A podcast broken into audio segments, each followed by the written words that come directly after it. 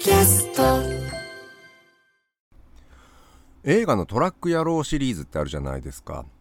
僕当然ね知っていたんですけどちゃんと見たことってなかったんですよ。昔テレビでやってたからちょっとぐらいはね予告ぐらい見たことあるんですけどまあ菅原文太と相川金也が出ているなっていう。であまり興味がなくて見る気もしてなかったんですよね。70年代半ばのシリーズ。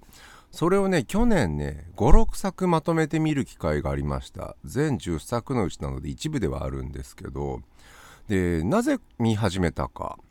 あのね興味のきっかけって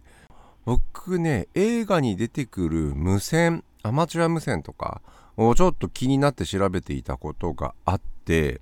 でトラック野郎の運転手さんたちって結構無線を使ってるんですよ。えー、かつてね FM トランスミッターで手元の iPhone からカーオーディオに電波飛ばして拾ってあの再生するっていうね仕組みがあったんですよね。もう15年とか20年前近いと思うんですけどまあだからまだ iPhone じゃなかったのかな。その頃によく高速道路を走っていたらトラック野郎の人たちの無線を拾っちゃってその会話が面白かったりするっていうねあの文化何なんだろうと思ってちょっとトラック野郎シリーズ見たら結構無線のことあの取り上げてるんですよ。助手席にねすごいシステム組んでいたりとかまあそもそも映画のオープニングで修学旅行か遠足のバスこれ女子学生たちが乗っているのをまあトラック野郎が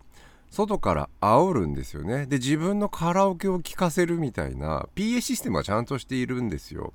で無線とオーディオあの社内で聞くオーディオね。もうすごいあの知識彼ら持っているしであれ CB 無線っていうねいわゆるハムではないんですよ。その発信局があって CQCQ って呼びかけたりするのとかコールサインがあったりとかハムって結構厳しくね会話の仕方なんかもあの限られているというか免許制度があるのでそれ通りやらなきゃいけないんですけど彼らはどうもね違法無線で会話している。これ昔は皆さんあの当たり前に知ってた話だと思うんですけど今となっては抜け落ちている知識。でトラックがね家の近く通り過ぎたらその電波の発信力が強すぎて混戦したりとかってこともよくあったらしい。なんかそういう僕はちょっと PA とかサウンドシステムとかそういうねオタクっぽいまあジャマイカっぽいのかもしれないんですけど文化とトラック野郎特有の文化みたいなことのつながりっていうのをねちょっと関心を持って見始めたところがあるんですけど今日はそんな感じでトラック野郎の話61 live. Right, y'all.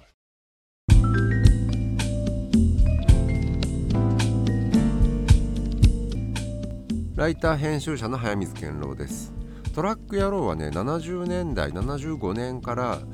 プログラムピクチャーとして全10作作られているんですよ当時年2作ぐらいどんどん新シリーズが出ていくっていうかなり回転の速い、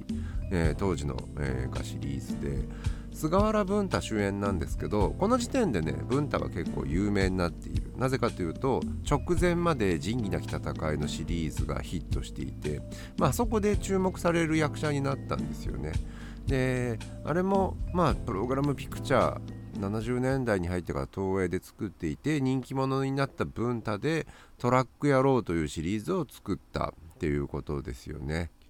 まずどんな話なのかっていうのを話すためにはこのシリーズが職業ものであるっていうことを前提にしなきゃいけないと思うんです。で彼らは自分たちで大型トラックを所有しているまあ子供の頃から何かしらで運転に興味があったりしてトラックを目指してまあお金を集めてトラックを買っておそらく借金を返しながら、えー自分の腕一本で食っている人々で彼らはね大きい会社に所属していないので個別に荷主と交渉してえ早く確実に長距離輸送をまあ目的地まで届けるっていうことが彼らの仕事でその交渉なんかもねあの自分たちで行っていると思うんですよ。もちろん仲介するような人たちがいるのかもしれないけど映画の中ではまあ個別の事業主っていう感じで出てきます。毎回ねこのシリーズにはゲストが出てくるんですよね。まあライバルのトラック野郎で誰出てきて、まあ、梅宮達夫が出てきたりまあそれも仁義ですよね。千葉真一とか川谷拓三とかまあみんな仁義の人たちだな。あとね女性ドライバーも結構出てきます。八代亜紀ってトラックドライバー界の、まあ、ディーバとして知られていますけどもともとこのシリーズの中で運転手役で出てきているんですよ。いわゆるマドンナ役とは別。でシリーズ通して何人も女性ドライバーが出てきて必ずしも恋の相手ではないっていうところなんかもね面白かったりします。あと職業ものとしてはいつも彼らは運転しているわけではないんですよね。あのね必ずドライブインの食堂が出てきてそこでまあトイレ我慢しているって職業的に。でそこに止めてトイレに行くっていうので必ずね汚いトイレが出てきてちょっとトレインスポッティング、えー思い出すところがあります。まあこういうねまあ下世話下ネタが多くてでまあエロも多くて分かりやすくてでライティングとかもね非常に気取ったライティングとか嫌ったそうですカメラワークとか。でこれはね仁義なき戦いが非常にスタイリッシュなカメラワークと、まあ、非常に音楽もそうだしスタイリッシュだしシネフィル的なところがすごいあるんですよ。だ手持ちカメラでゴダール風に撮るみたいなね。そういう世界観の映画なのであのシリーズは非常にスタイリッシュ。それの真逆を鈴木紀文やろうとしたんだと思います。まあ下世話な大衆路線ということですよね。でこれロードムービーでもあるんですけど僕はねイージーライダーの影響もあるのかなっていうふうに思ってます。これどういうことかっていうとまあもちろんねあのいろんな日本全国いろんなところに行く。でこれは届けなきゃいけない荷物ができてお仕事ものなので何日以内何時までに届けなきゃいけないっていうスリルのお仕事の部分。で人情ものとしてはねまあそこの間で誰か例えば家族に会いに行く父親とかを乗せてそこからまあその彼をめぐる人情話みたいなものがストーリーの軸になっていてでもう一本はマドンナが毎回出てくるんですよね。さっき言ったあのドライブイン食堂。そこで働いている女の子っていうのがマドンナになってその話その恋人がいるのを知らずにあの菅原文太があのなんか勝手に自分がねあの恋をしてしまってまあまあいろいろ話を巻き込んでいくみたいな話、えーもちろんコメディなので、えー失敗するずっこけになるわけなんですけどさっきねイージーライダーの影響があるんじゃないかっていう話をしたんですがこれはちょっと裏打ちとしては薄いかもしれない、えーけどちょっと聞いていただきたいんですけどあのアメリカンニューシネマあそこではね彼らカウボーイヒッピーなんですけどの意識自分たちが持っていて西海岸からニューオリンズまで旅をしていくヒッピーの2人の話デニス・ホッパーがね、えー主演ですけどまあアメリカのいや西海岸への開拓の逆をやるんですよね。西から東へというかまあ、えーと東海岸に行くわけではないんですがで当時カウンターカルチャーいわゆるそれまでの逆をやったっていうねそのアメリカの歴史を逆走するみたいなところに意味があった。でトラック野郎ってカウンターカルチャーとは全然違うんですよ。ただアメリカの歴史を彼らがカウボーイとして辿ったようにトラック野郎たちも自分たちの出自歴史みたいなものに対するねあのー系譜みたいなものを背負ってるんじゃないかっていう気がするんですよね。それは何かっていうと流れ物博打打ち、えー言い方ってちょっとわからないんです旅ガラスみたいなあの街道沿いの親分っていうねまあ清水の次郎長とかその日本って江戸時代から街道ができている。まあこれ日光街道とか東海道とかいろんなところ宿場町があってでそこを越えていくためにはねまあ許可が必要だった時代って長くあるじゃないですか。でそういうのを越えていく人たちってまあ農民でも町民でも侍でもなく、えー流れ者たちっていうねちょっと特殊な人たちだった。でそういう人たち一宿一般の例とかねえー、ゴーンみたいなものですか？仁義みたいなものとか、まあ、ヤクザのまあ、系譜ってそういう流れ者たち。まあある種のリバタリアンというかアナーキストたちというかそういう系譜の人たちってずっといて彼らのもともとどういう風に生まれてきたかみたいなとこあんま詳しくないんですけどトラック野郎はなんかそういうところを引き継いでいる人たちっていう気がちょっとしますよね。だからロードムービーであることってなんか正しい気がするんですよね。でここでもちょっと仁義なき戦いとの比較ができるかなと思うんですけどあの仁義なき戦いって菅原文太まああの彼はちっちゃい組の組長なんですけど呉なんですよね。で広島にはもうちょっと大きい暴力団の組織があってその下部組織になっている。でその広島が神戸の勢力神戸には大手のねあの暴力団がいて勢力争いをしてそれぞれどっちの系列になるんだっていうのをこれ突き詰められているんですよね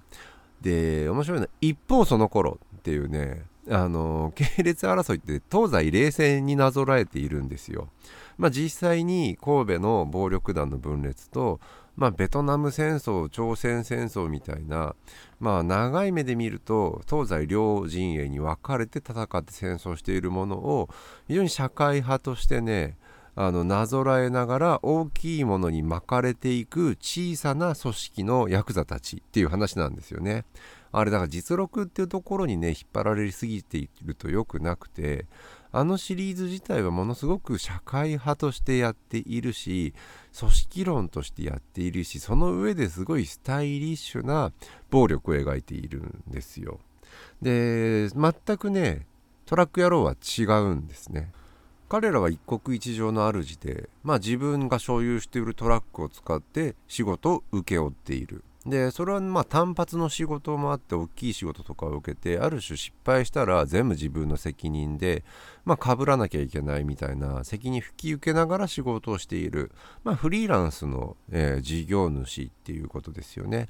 そしてまあ仲間はいないんですよね。まあ友達がいて助け合ったりもするんだけど基本的にはライバル。敵がいるとしたら警察ですね。で警察は彼らを取り締まろうとするんですよ。スピード違反だけではなくてあの二重の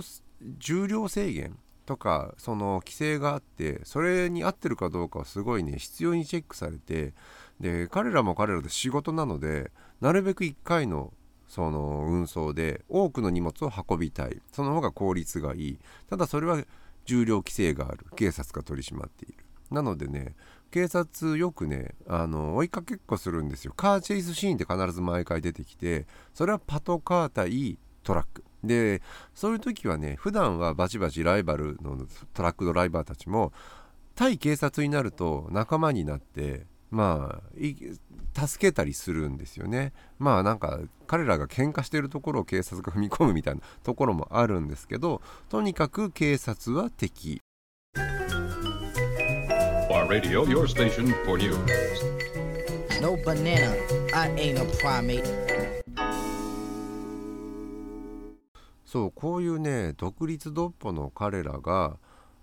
組織の論理ではなくて個人の論理で動いているっていうのはこのシリーズの非常に面白いところ重要なところでこれちょっとリバタリアニズムの話をしてみたいなというふうに思い思うんですよね。でまあ小さな政府とか自由市場主義とかリバタリアンっていう存在ってアメリカの方がピンとくる話なのかもしれないんですけどこれはね実は僕日本ってリバタリアンがすごい多い国だと思っていてそれはどういうことかっていうとマイナンバーでね行政に自分たちが番号付けられたりするのってすごい基本的に嫌いじゃないですか。僕はマイナンバー進めてもいいと思っている派なんですけどまあ根本的に反発を持っている。でこれってね日本って大企業がまあ経済を支えているとこはあるかもしれないですけど個々の人たちの働き先勤め先を見ると個人経営者とか、家族経営であるとか、まあ、商店街の中に入っている人たち中小企業の経営者たち町工場みたいな人たちって本当にあの、社員がね3人家族レベルから、まあ、10人15人とかっていう規模の人たちものすごく実は日本では割合は多いです。まあ日本はサラリーマン社会まあそれ1960年代ぐらいからねあの始まった社会の構造でもあるんですけど意外に個人経営者多いしその人たちがある種の政治思想的に共通点を持っているとしたら僕はリバタリアニズム意外と日本では相性がいいんではないかというふうに思ってますね。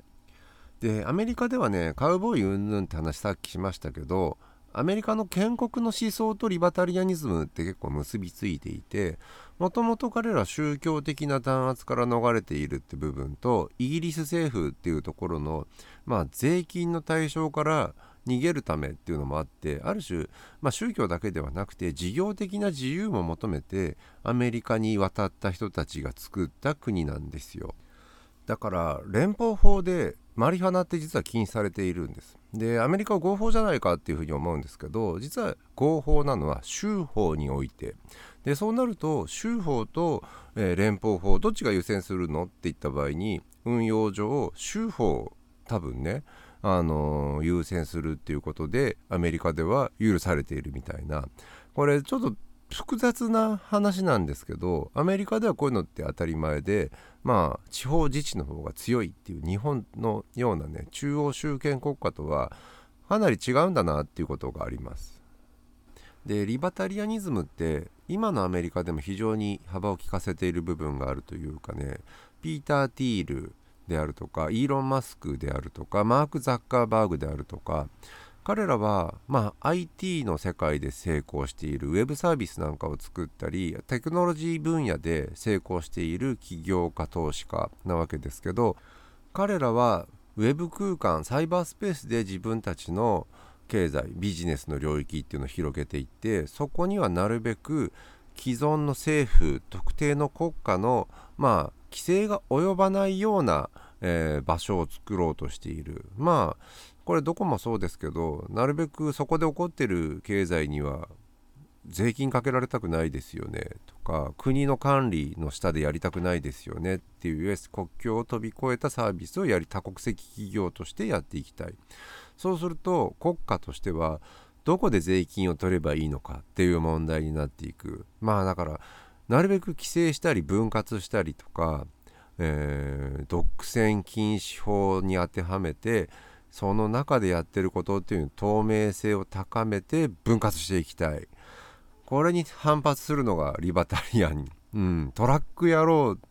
てねやっぱり自分たちがやっていること自分たちは自由だし縛られたくない。でリバタリアンたちもお金の話だけではなくて政治信条のね話なので根本的にねアメリカのリバタリアニズムの人たちっていうのはおせっかいが嫌いなんですよ。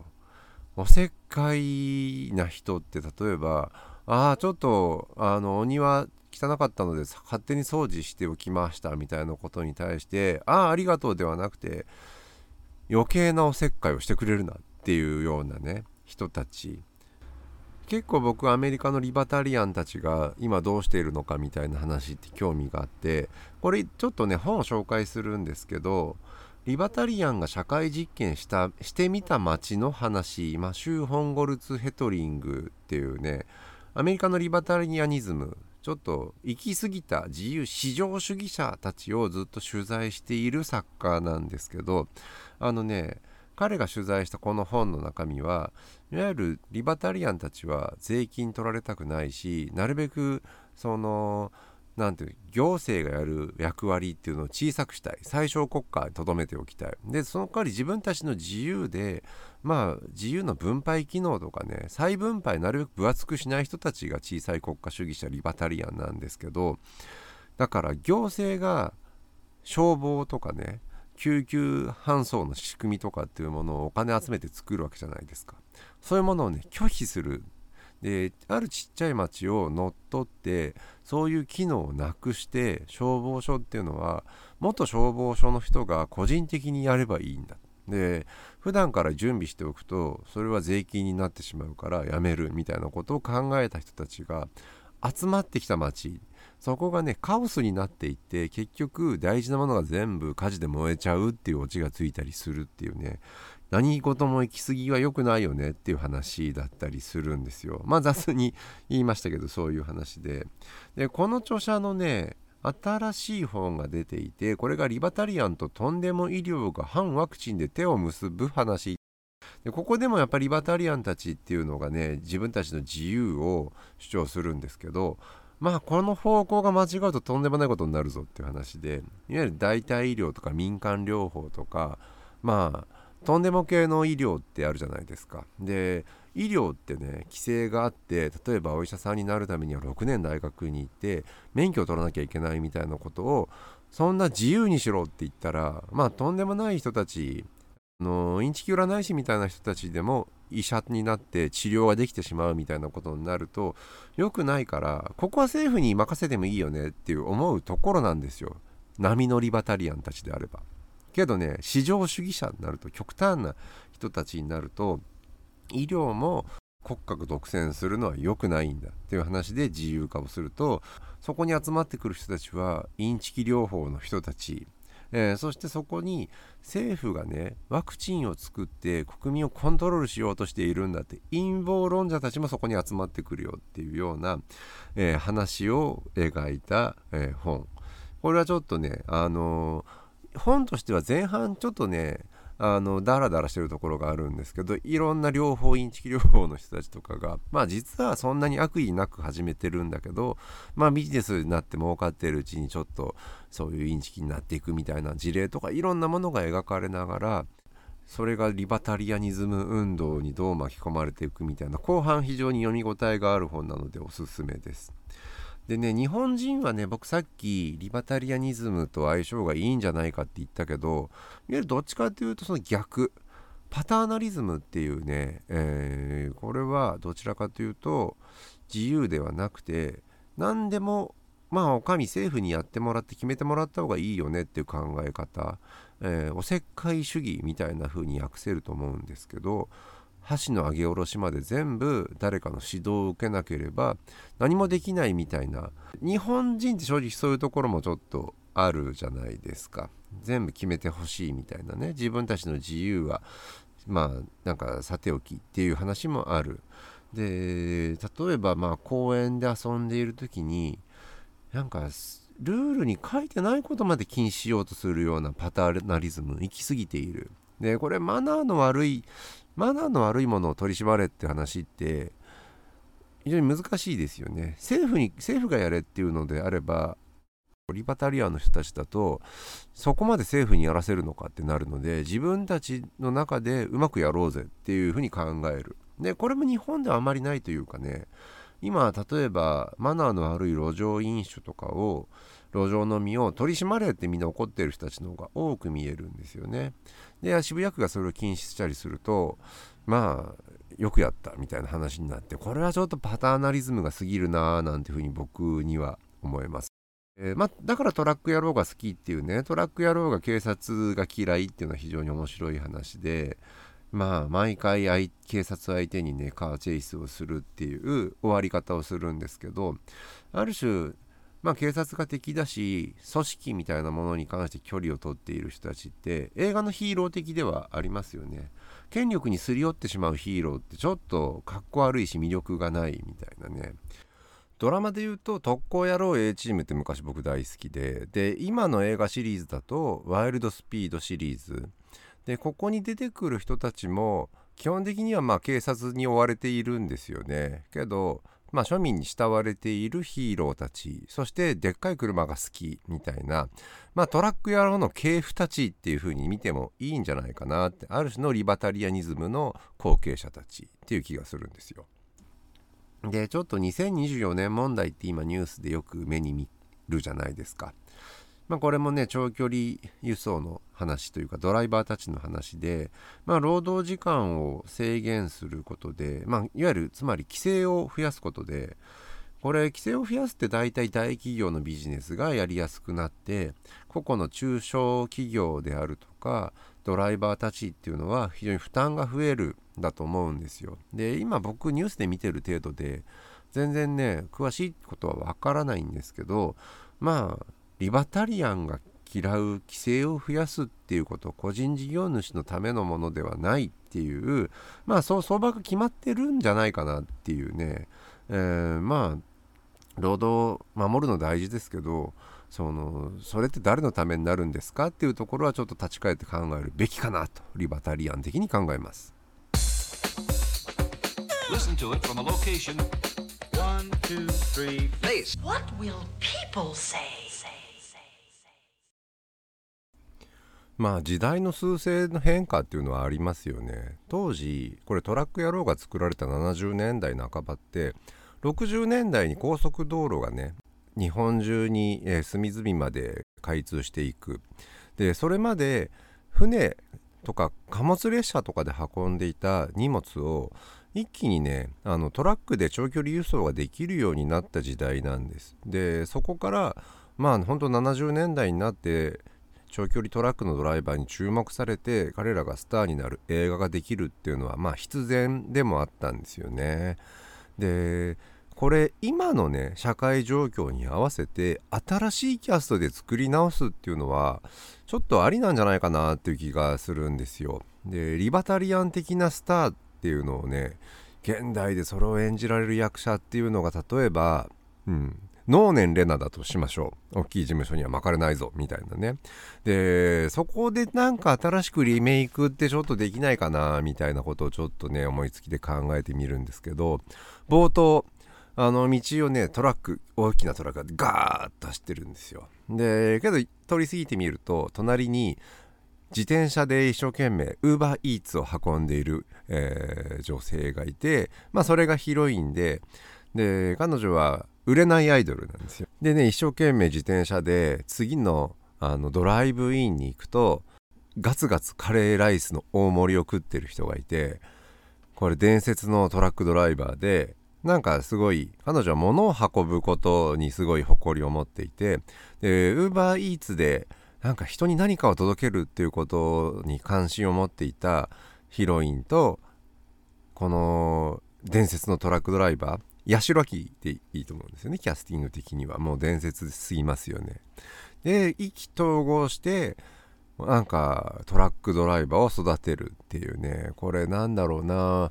例えばポール・ニューマンとトム・クルーズのハスラ2みたく。まあ若手と超ベテラン。あの結構ね映画の重要な要素は相川金也なんですよ。でスカーラ・ブンタのまあ弟分みたいな感じなのかな。まあバディものなんです。で喧嘩しても必ず最後は戻ってくるみたいな。で彼は彼ですごい大家族育てているので家族のために仕事をしている。そして元警官っていう設定だったりねこれ後付けなのかもしれないんですけどまあそういうねバディもの要素っていうのも必要なので八代亜紀に見出される設定っていうのもいいんですけど誰かバディが欲しいなっていうで大家族育てているような感じっていうので今の感じだと弟分っぽい感じなんですけどまあ僕今ね能年ちゃん主役で語ってますけど年配の男性でいいんじゃないかなっていう気がする。あの年能年さん上ってことね。これ誰かってなんか今警官役やっている人とかの役者でああ反町隆史ってどうですかね。もともとほら暴走族上がりのうん相棒だと警官だけど GTO だと先生だな。どっちでもいいんですけど。でなんか大家族を養うために転職してトラックドライバーになって下っ端っていうねあのバディものかなりちょっと無理があるか。まあ適当に言ってます今これ。あの映画だとね「一番星ブルース」ってこれ主題歌があるんですよ。これを文太と相川金也が一緒に歌っていてあのそれをぜひこの2人で歌ってね新シリーズもあの現代版のリメイクを、えーちょっとミュージカル要素があってもいいんじゃないかなっていう感じがします。もちろんギターはリッチー・サンボラで。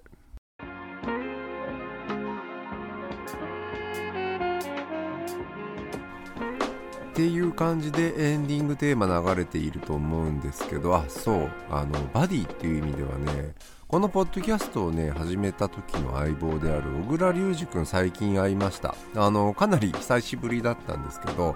まあ昔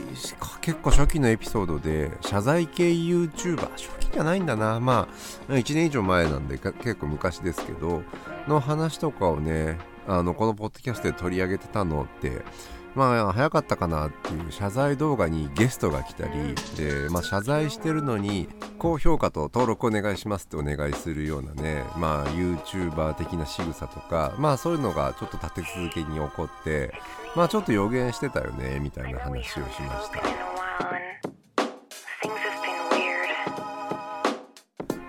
ここまでライターの早水健郎でした。Just wanted to let you know